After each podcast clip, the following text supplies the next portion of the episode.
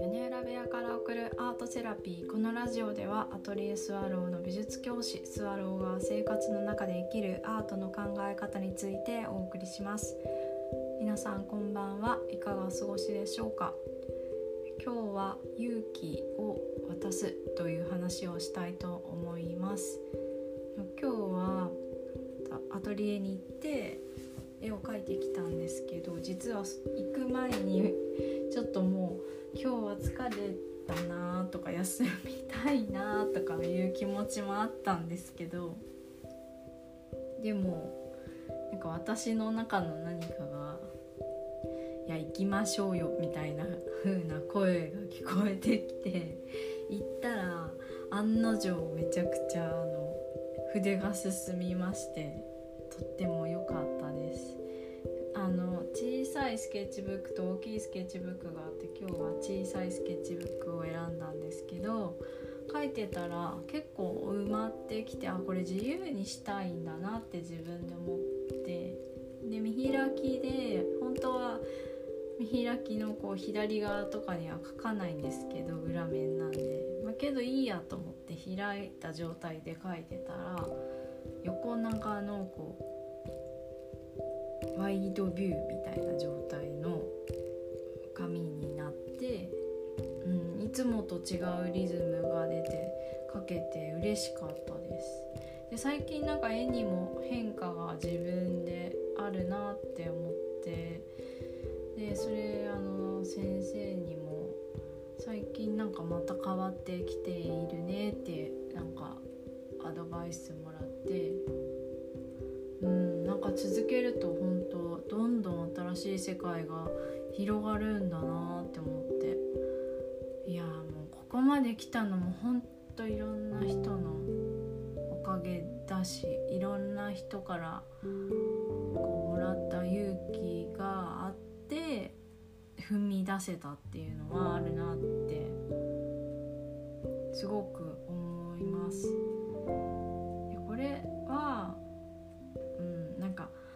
みんなでやるものではないから、絵って自分と向き合って描くっていうところなので、何をゴールにしているかによって人に個人差があるんですよね。何を描きたいのか、例えばそっくりにリンゴを描きたいのかとか、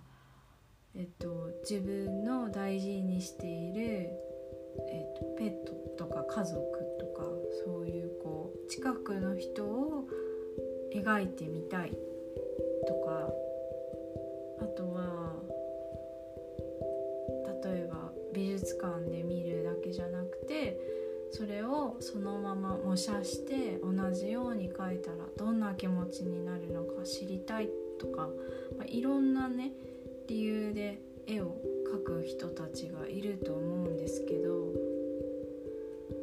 それのこう源になることって曖昧だけどすごく重要なことなんですよ。で、曖昧なということという理由の一つには言語ではないからっていうのが大きくて、でも そ, その個々で描きたいと思う原動力にはその人が持っている力が伸びようとしている瞬間に気づいたってことなんですよね。で、私たびたびいろんな人に絵は続けた方がいいってあの言われて、偶然偶然というか会った人にすごくこう支えてもらったりとか応援してもらったりとか、ほんと具体的にもアドバイスもらったりとかあって伸びたので、その自分の中でもし書いてみたいとか、今まで書いたことないけど な, なんだか表現してみたくなったというのはとっても大事だと思うので、私がもらった勇気私が支えてもらった人たちにこう同じように私も誰かに渡せたらいいなって最近思っています、うん、で私が支えるというよりは私は本当に渡すぐらいの感じであのみんなが気づく簡単に気づけるんですよ。これ本当にいつも言ってるんですけど簡単なんですよ。こう見てるなんか視野をパッとこう変えるぐらいの感じのことなのでけどまあそれが何らかの勇気になったりきっかけになったりしたら嬉しいなと思うので、はい、夏にはそういう機会を作りたいと思っています、はい、今日も最後まで聞いてくださってありがとうございます。最新の情報は公式 ライン よりお伝えいたします。概要欄に ユーアールエル 貼っておりますのでご登録お願いします。あの最近はポッドキャストの感想などもいただきまして本当にあの最初から聞いてくださった方あのポッドキャストのエピソードごとに感想をくださった方本当にとっても嬉しいです。あの本当にね言葉だけじゃなくて一緒にね絵を描いてねその人のことも知りたいなっても、ね、思ってるんですよね。こうふつふつといろんな